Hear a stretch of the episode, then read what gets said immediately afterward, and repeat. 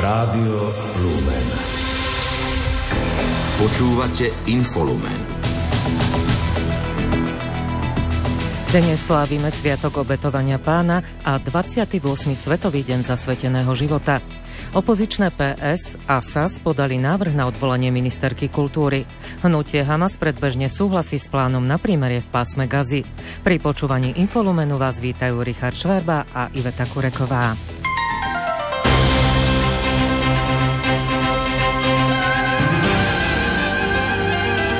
Cirkvi. Dnes slávime Sviatok obetovania pána, ľudovo nazývaný Hromnice. Zároveň je to aj 28. Svetový deň zasveteného života. Viac povie Pavol Jurčaga. Rannú rozhlasovú svetú omšu celebroval v bansko katedrále Branislav Kopál, generálny vikár bansko diecézy. Pred 40 dňami sme s radosťou oslavovali narodenie Krista Pána. Dnes si pripomíname, ako Panna Mária a svätý Jozef obetovali Ježiša v chráme. Pán Ježiš sa teda podrobil predpisu zákona, ale predovšetkým zase stretnúť so svojím ľudom, ktorý ho s vierou očakával. Liturgický pohľad na tento sviatok prináša liturgista Štefan Fábry. Jeho náplňou sú udalosti, ktoré opisuje Lukášovo evanílium v druhej kapitole. Tam sa píše, že Ježišovi rodičia splnili Mojžišové predpisy o rituálnej čistote, podľa ktorých bola matka po pôrode chlapca nečistá 40 dní a potom bola povinná priniesť obetu na očistenie. Biblický pohľad na dnešný sviatok ponúka František Trstenský, spisky diecézny biskup. Deň zasveteného života sa nedotýka len reholníkov, reholníc, ale sa dotýka každého, kto sa rozhodol, že chce byť kresťanom lebo tým rozhodnutím zobral na seba Krista. V dnešný deň, kedy slávime aj 28. Svetový deň zasveteného života, je príležitosť poďakovať reholníkom, ktorí pracujú v našich farnostiach. Dekan bansko katedrály Peter Staroštík. Zvlášť chcem poďakovať všetkým reholníkom a reholniciam, ktorí pôsobia aj tu v našej farnosti, v našom meste, vôbec celej našej dieceze. Vďaka za ich službu, ale zároveň za ich svedectvo života. Zajtra sa na mnohých miestach Slovenska uskutočnia stretnutia otcov biskupov s bohu zasvetenými osobami. Saletíni z Povazkej Bystrice pripravili novú iniciatívu s názvom Daruj zrnko žehnania. Je spojená s dnešným Medzinárodným dňom zasveteného života. Všetkých zapojených pozývajú vyjadriť podporu Bohu zasveteným osobám telefonátom, SMS-kou, návštevou či iným prekvapením. Ďalšie informácie pripája Julia Kavecká. Dnešný deň patrí najmä reholníkom a reholníčkám, ktorí si v rámci Dňa zasveteného života pripomínajú zasvetenie svojho života Bohu. Ako hovorí Lubomír Valient z farnosti Saletíni v Považskej Bystrici, svet nielen veriacich potrebuje svedectvo Bohu zasveteného života. Im ďakujeme za všetko to, čo sa oni zdali preto, aby nám mohli svojim životom ohlasovať tú radostnú z Evanielia. Vyjadriť im také veľké ďakujem za to, že svoj život zasvetili pánovi. Salatíni dnes pozývajú všetkých vyjadriť zasveteným svoju vďačnosť a podporu v ich službe. Pripravili preto akciu s názvom Daruj zrnko žehnania. Vysvetľuje opäť Lubomír Valient. Ten názov je taký symbolický a vychádza z toho, že prvé písmená zodpovedajú názvu Deň zasveteného života. Celom tejto akcie je prejaviť zasveteným osobám takú spolupatričnosť a pripomenúť im to, že na nich pamätáme. Predovšetkým tým dobrým slovom. Dobré slovo to je požehnanie a tak chceme ľudí pozvať, aby konkrétnym zasveteným osobám toto dobré slovo venovali. Možností, ako odovzdať požehnanie pre zasvetenú osobu, je podľa Saletínov viac. Môžu ho venovať či už telefonátom, SMS-kou, e-mailom, prípadne osobnou návštevou alebo nejakým prekvapením, aby sme tak všetkým zasveteným osobám dali najavo to, že na nich pamätáme. Ak sa rozhodnete niekoho obdarovať dobrým slovom, Saletíni odporúčajú zdieľať svoj facebookový príspevok o tejto aktivite a do komentára môžete uviesť meno zasvetenej osoby, ktorú ste obdarovali. K podpore reholníkov, najmä Salesiánov, dnešný deň zasveteného života pozývajú aj Salesiáni Don Boska. Pozývajú zapojiť sa do aktivity s názvom Modlitbový boost, ktorú pripravili mladí ľudia. Tromi zdravasmi denne počas celého postu môžete prosiť o požehnanie pre konkrétneho Salesiána a tak ho boostnúť, teda posilniť. Vysvetľuje Peter Timko. Prežívame rok vďačnosti A tento máme rozdelený na etapy, ktoré pre vás pripravili mladí. Je to kostol, dom, škola, ihrisko. Začíname kostolom, pretože Dombosko každú aktivitu začínal modlitbou. Aj vy ste pozvaní, aby ste sa zapojili do aktivity, ktorú sme nazvali modlitbový boost. Posilni Salesiána modlitbou. Sú to tri zdravasy denne počas pôstu. Už vopred vám ďakujem, keď sa prihlásite a budete sa modliť za Salesiánov. Tí, ktorí sa chcú zapojiť do tejto iniciatívy, môžu kliknúť na webovú stránku Salesiánov a prihlásiť sa vyplnením svojej mailovej adresy. Vyberú si tiež Salesiána, za ktorého sa budú modliť počas pôstu. Navyše, každú nedeľu dostanú zapojený newsletter, ktorým pomôže lepšie spoznať salesiánsku spiritualitu. Turecké úrady zatkli 25 podozrivých osôb v spojitosti so zastrelením muža počas minulotýžňovej bohoslužby v istambulskom kostole. Oznámil to turecký minister spravodlivosti. Zatknuté osoby boli obvinené z členstva v zakázanej organizácii a z úmyselnej vraždy s priťažujúcimi okolnostiami. Medzi 25 zatknutými osobami sú aj dve osoby podozrivé z účasti na streľbe, občania Tadžikistanu a Ruska, ktorí sú pravdepodobne napojení na islamský štát. Ďalších 9 podozrivých prepustili na slobodu až do začiatku súdneho procesu. Domáce spravodajstvo. Poslanci Národnej rady dnes popoludní ukončili tretí rokovací deň schôdze. Opäť mu dominovala diskusia o novele trestného zákona, ktorá je v druhom čítaní. Opoziční poslanci predložili rozsiahle pozmenujúce návrhy a v pléne parlamentu upozornili na nebezpečenstvo, ktoré prináša zníženie trestných sadzieb za jednotlivé trestné činy. Dlhotrvajúca rozprava je trňom v oku jednej z koaličných strán. Predseda Slovenskej národnej strany Andrej Danko aj dnes opakovane zdôraznil, že trvá na zmene rokovacieho poriadku. Mali by sme byť tvrdší, pretože ľudia očakávajú od nás zmeny, zákony, pomoc a žiaľ Bohu, ak bude Peter Pellegrini tvrdohlavý, že nedovolí zmenu rokovacieho poriadku do prezidentských volieb, tak ten parlament bude vyzerať tak trápne, ako teraz trápne vyzerá, že nepamätám si v histórii, aby nejaký zákon sa prerokovával 3 týždne alebo nedaj Bože mesiac. Predseda Národnej rady Peter Pellegrini nie je proti zmene rokovacieho poriadku parlamentu a praktické zmeny v ňom podporuje. Ako uviedol na dnešnej tlačovej konferencii, na koaličnej rade sa dohodli na postupe že každá politická strana v tento týždeň dá jedného nominanta, aby sme sa pozreli, aké zmeny v rokovacom poriadku by boli potrebné urobiť. Ja neviem, kde pán predseda chodí na to, že ja niečomu bránim. Rokovací poriadok pozná určité právomoci, aby opozícia mala vždy právo nejakým spôsobom sa prejaviť. Ale nepočítal s tým, že mnohé z tých ustanovení budú zneužité opozíciou na úplne iný spôsob fungovania veci. Takže ja som práve že zástanca zmeny rokovacieho poriadku. Musíme nájsť spôsob, ako to spraviť, veď predsa nejaký legislatívny proces. Naše odborné komisie ešte neviem, či už zasadli a do týždňa by sme mali mať návrh z každej politickej strany, čo chce meniť a potom sa k tomu postavíme. Poslanci v parlamente by mali v rozprave k novele trestného zákona pokračovať opäť v útorok.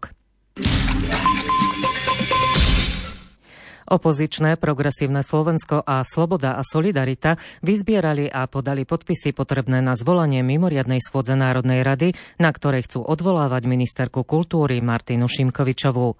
Podľa Zory Jaurovej z PS nejde iba o jej poburujúce výroky na adresu kultúry samotnej alebo rôznych skupín obyvateľstva. Nejde podľa nej ani o jej očividnú nekompetentnosť.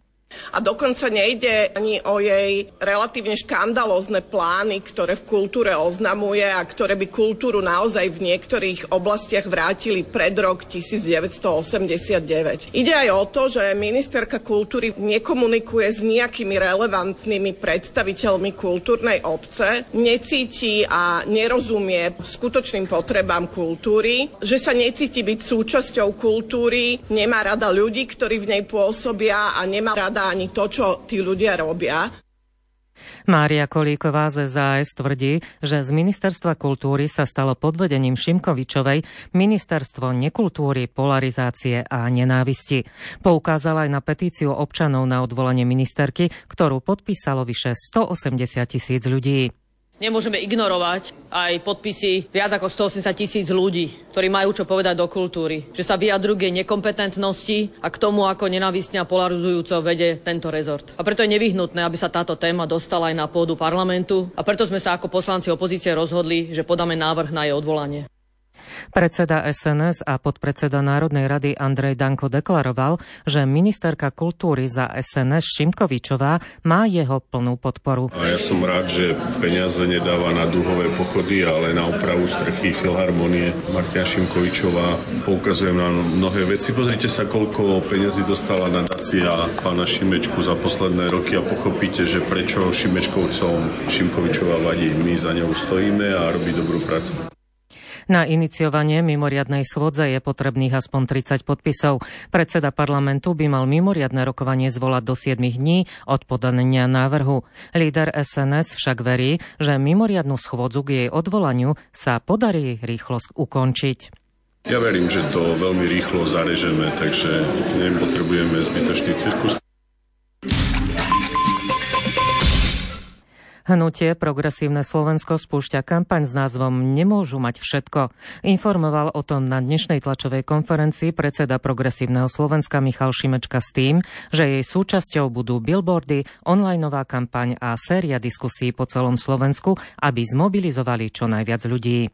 Ide aj o európske voľby, ktoré sa blížia. Ani v tých európskych voľbách nemôžeme dovoliť, aby najsilnejší hlas zo Slovenska v Európskom parlamente bol hlas Luboša Blahu, alebo Smerákov, alebo Andria Danka. Aj v tuto platí, že nemôžu mať všetko. A zvlášť v tejto situácii, keď e, konanie vlády ohrozuje budúcnosť našej pozície v Európskej únii, našu reputáciu a prípadne aj peniaze z eurofondov. Ale týka sa to samozrejme aj tej prezidentskej voľby. Tu tiež sme presvedčení, že ak by mali všetko, tak e, s našou demokraciou naozaj môže byť na šikmej ploche. Potrebujeme rovnováhu aj vzhľadom na to, ako sa správa táto koalícia. Najvyšší kontrolný úrad preverí nákup, skladovanie a likvidáciu vakcín proti ochoreniu COVID-19. Poukázal na to, že účet za pandémiu mal byť vysoký. Upozornil na neverejnú zmluvu Európskej komisie a spoločnosti Pfizer, ktorá sa podľa neho z predbežných informácií javí ako nevýhodná pre Slovensko. Na základe informácií, ktoré majú k dispozícii, sme podľa predsedu NKU Ľubomíra Andrášiho museli 5 miliónov vakcín darovať. Viac ako 6 miliónov vakcín stojí na skladoch a musíme platiť desiatky tisíc eur za uskladnenie. Celý proces bol realizovaný v utajenom móde. Európska komisia nechce zverejniť zmluvy, aj preto ideme do tejto kontroly, aby jej výsledky sme odstúpili Európskemu parlamentu a európsky poslanci mohli vyvozovať zodpovednosť vodzi pracovníkom či predstaviteľom Európskej komisie za takéto konanie, ktoré má prvky nehospodárneho a neefektívneho nakladania s európskymi zdrojmi. Krátko z domova. Predseda parlamentu a hlasu SD Peter Pellegrini je po 100 dňoch vlády spokojný s prácou ministrov za stranu hlas SD. Idú podľa neho presne v línii predvolebných sľubov a toho, čo sa strane hlas podarilo presadiť do programového vyhlásenia vlády. Verí, že si takéto nasadenie, energiu a odhodlanie udržia celé volebné obdobie. Ministerka zdravotníctva Zuzana Dolinková považuje za najdôležitejšie v činnosti ministerstva počas prvých 100 dní vlády zvýšenie rozpočtu pre sektor, kroky v optimalizácii nemocníc či finančnú podporu slovenských nemocníc. Rezort podotkol, že napriek nepriaznivému stavu verejných financií sa na tento rok podarilo zabezpečiť o 955 miliónov eur viac oproti rozpočtu roku 2023 a celkovo tak do zdravotníctva poputuje takmer 8 miliard eur. Počas prvých 100 dní novej vlády rezort školstva pod vedením Tomáša Druckera podstatne zvýšil rozpočet na vzdelávanie, výskum a vývoj a podporné opatrenia pre žiakov v školách. Poukázalo na to ministerstvo školstva, vedy, výskumu a športu. Vyzdvihlo aj zvýšený záujem základných škôl o podporu štátu v zmene vzdelávania či výkonnostné zmluvy s vysokými školami. Ministerstvo spravodlivosti chce rozšíriť policajnú ochranu sudcov pri výkone ich funkcie mimo budovy súdov. Ochrana sa má vzťahovať na výkon procesných úkonov, ako sú napríklad obhliadka alebo zhliadnutie účastníka konania, o ktorého statuse súd koná. Vyplýva to z návrhu novely zákona o sudcoch a prísediacich, ktorú rezort predložil do medzirezortného pripomienkového konania. Jediný spôsob včasnej defibrilácie je použitie verejne dostupných alebo na mieste sa nachádzajúcich automatizovaných externých defibrilátorov. Poukázalo na to ministerstvo zdravotníctva v reakcii na postoj Združenia miest a obcí Slovenska, ktoré chce zrušiť zákonnú povinnosť pre obca mesta mať defibrilátory na určitý počet obyvateľov. Defibrilácia do 3 až 5 minút od kolapsu môže podľa rezortu zdravotníctva zvýšiť prežitie na 50 až 70 Štátny slovenský vodohospodársky podnik vie zrealizovať čistenie dnových sedimentov na vodnom diele Gabčíkovo. Vyplýva to z vyjadrenia hovorcu SVP Mariana Bocáka. Tendre na čistenie za viac ako 160 miliónov eur Enviro Resort nedávno zrušil. Dôvodom bolo podľa šéfa Tomáša Tarabu ich nejasné nastavenie. Na údržbu slovenských vodných tokov je podľa ministra zo zákona učená štátna spoločnosť SVP. Správy zo sveta.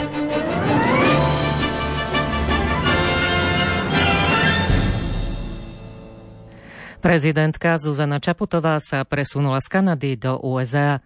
V San Francisku ju privítala primátorka mesta London Breed, kde malo Slovensko včera svoj deň.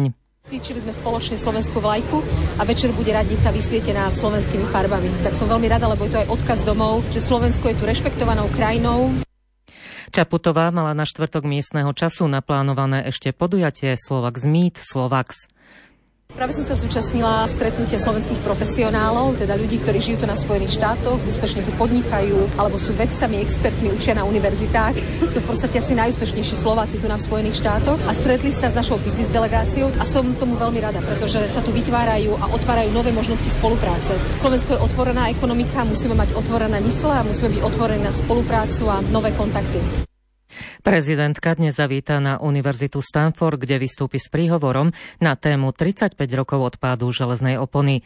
Neskôr spolu s podnikateľskou delegáciou navštíví v Silicon Valley centrálu spoločnosti Google a stretne sa aj s jej vedením. Pracovnú cestu v USA zakončí v Pittsburghu.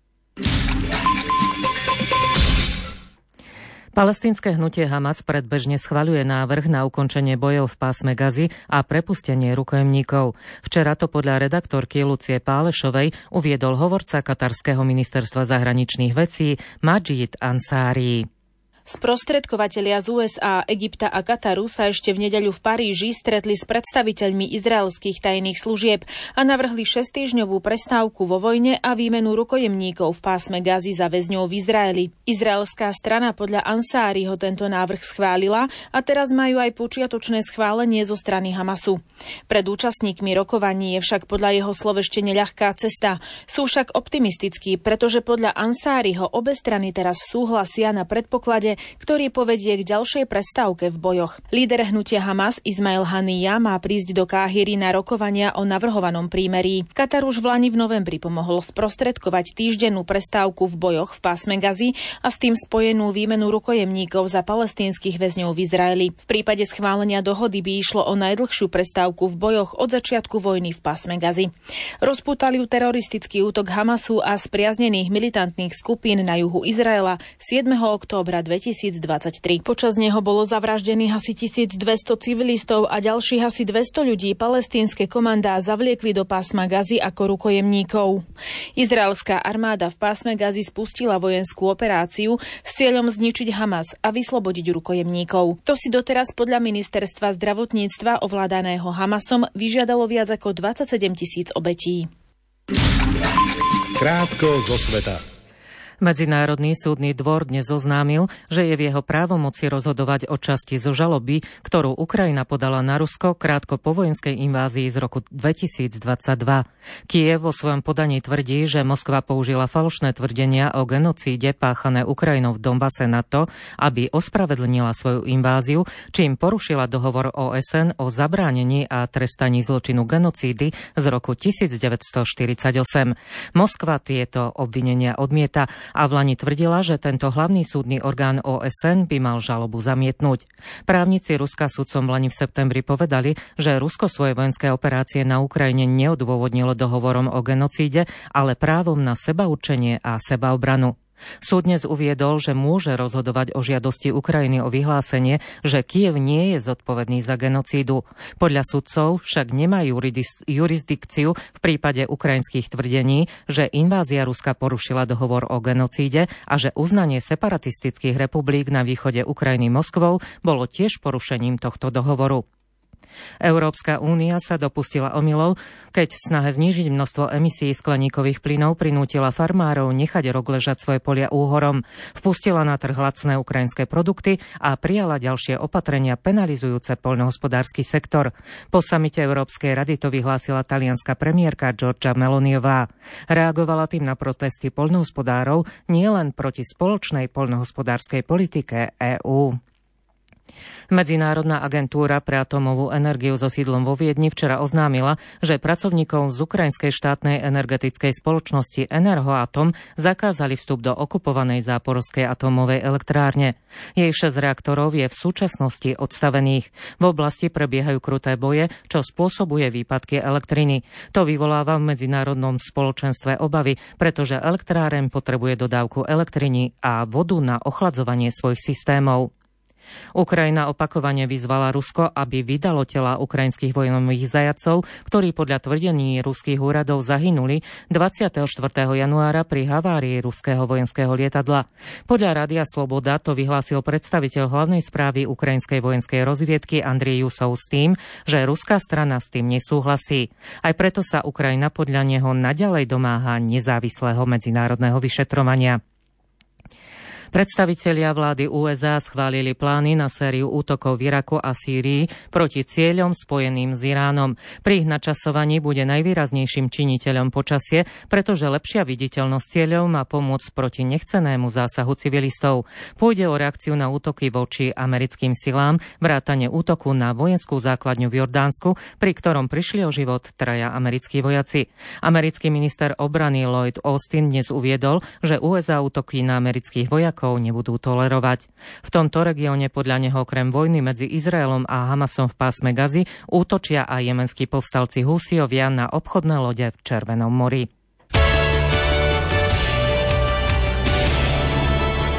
Šport Rádia Lumen. Pravý obranca Peter Pekarík získal najviac hlasov až 4629 vo fanúšikovskej ankete 11 30 ročia, ktorú vyhlásil Slovenský futbalový zväz pri príležitosti uplynutia 30 rokov od prvého duelu reprezentačného A týmu.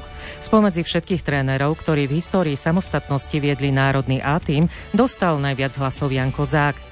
Do ankety sa zapojilo celkovo 7511 hlasujúcich. Podľa hlasovania fanúšikov sa na brankársky post prebojoval Martin Dubravka.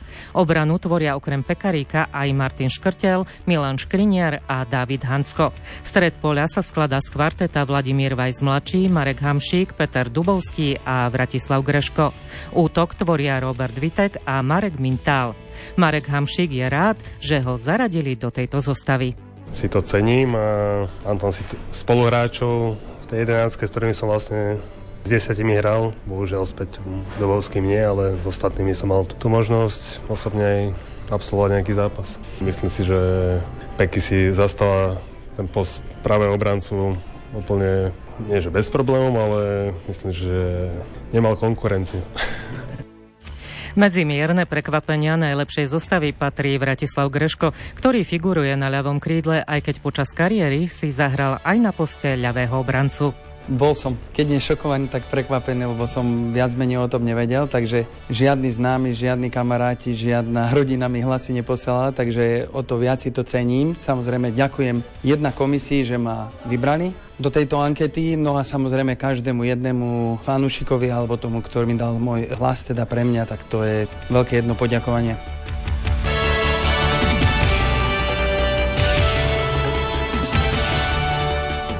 Slovenskí tenisti vedú v kvalifikačnom dueli Davisovho pohára nad domácim Srbskom 1-0. O úvodný bod sa na Antuke v Kralieve zaslúžil Lukáš Klein, ktorý zdolal domácu jednotku Miomíra Kecmanoviča 7-6 a 6-2. V druhom singli nastúpili v hale Ibar proti sebe Dušan Lajovič a Alex Molčan. Slovenský tenista Alex Molčan chce v kvalifikácii Davisovho pohára v Srbsku nadviazať na výkon z vlanejšieho duelu v Grécku. V Atenách zdolal vtedajšiu svetovú peťku Cicipasa a postaral sa o to, že slovenský tým môže opäť súperiť o postup do skupinovej fázy finálového turnaja. Najlepší slovenský singlista, ktorý práve v týchto chvíľach hrá na Antuke v Kralieve, potvrdil, že šance nášho týmu sa zvýšili, keď za Srbsko nenastúpi líder svetového rebríčka Novak Djokovič. Samozrejme, že tie šance sú tým pádom vyššie, tým, že nehrá Novak, ale stále to bude veľmi náročný zápas, a, ale určite tie šance sa nám zvýšili, to je jasné. Slovenská akvabela Viktoria Rajchová nepostúpila do finále technického sola na majstrovstvách sveta v plaveckých športoch v Dohe. V kvalifikácii obsadila 14. miesto. Od postupu medzi elitnú 12 ju delili vyše 3 body. Rajchová sa v katarskej metropole ešte predstaví vo voľnom sole. Najlepšiu technickú zostavu predviedla Grékyňa Plataniotiová.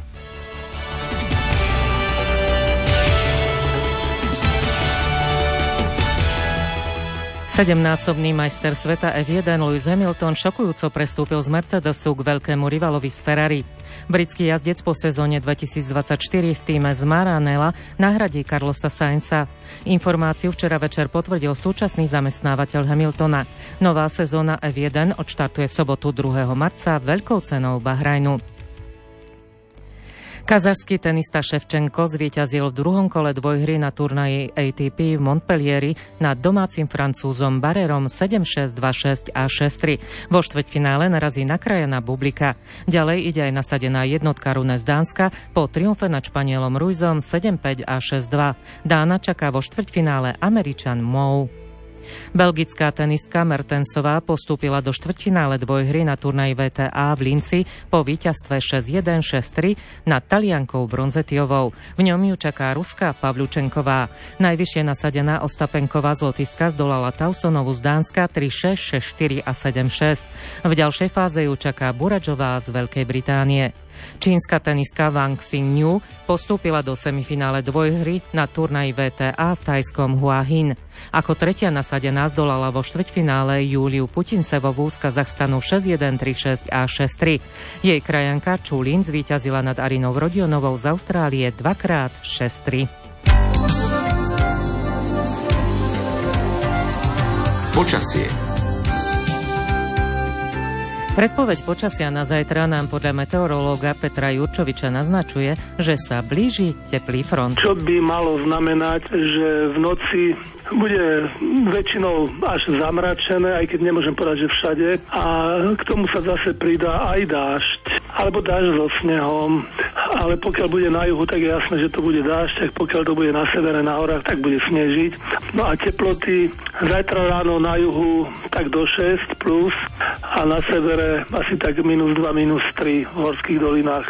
A potom cez deň oteplenie už na 11 stupňov, Samozrejme to bude hlavne na juhu, juhozápade. V sever tam, tam by to tiež v podstate mohlo ísť nad nulu, nemali by byť mrazy. Potom na nedelu to vyzerá asi tak narovnako. Veľká oblačnosť, alebo taká premenlivá veľká oblačnosť. A zase na mnohých miestach dážď, ale vo vysokých polohách tatier snežiť bude. Scenár Infolumenu sa síce vyčerpať, ale zaujímavú tému máme pripravenú aj v dnešnej relácii UV Hovor. Praktické rady pre dojčiace mami vám dnes o 20. hodiny poskytne hostka Mária Krupová, certifikovaná laktačná poradkyňa občianskeho združenia Mamila.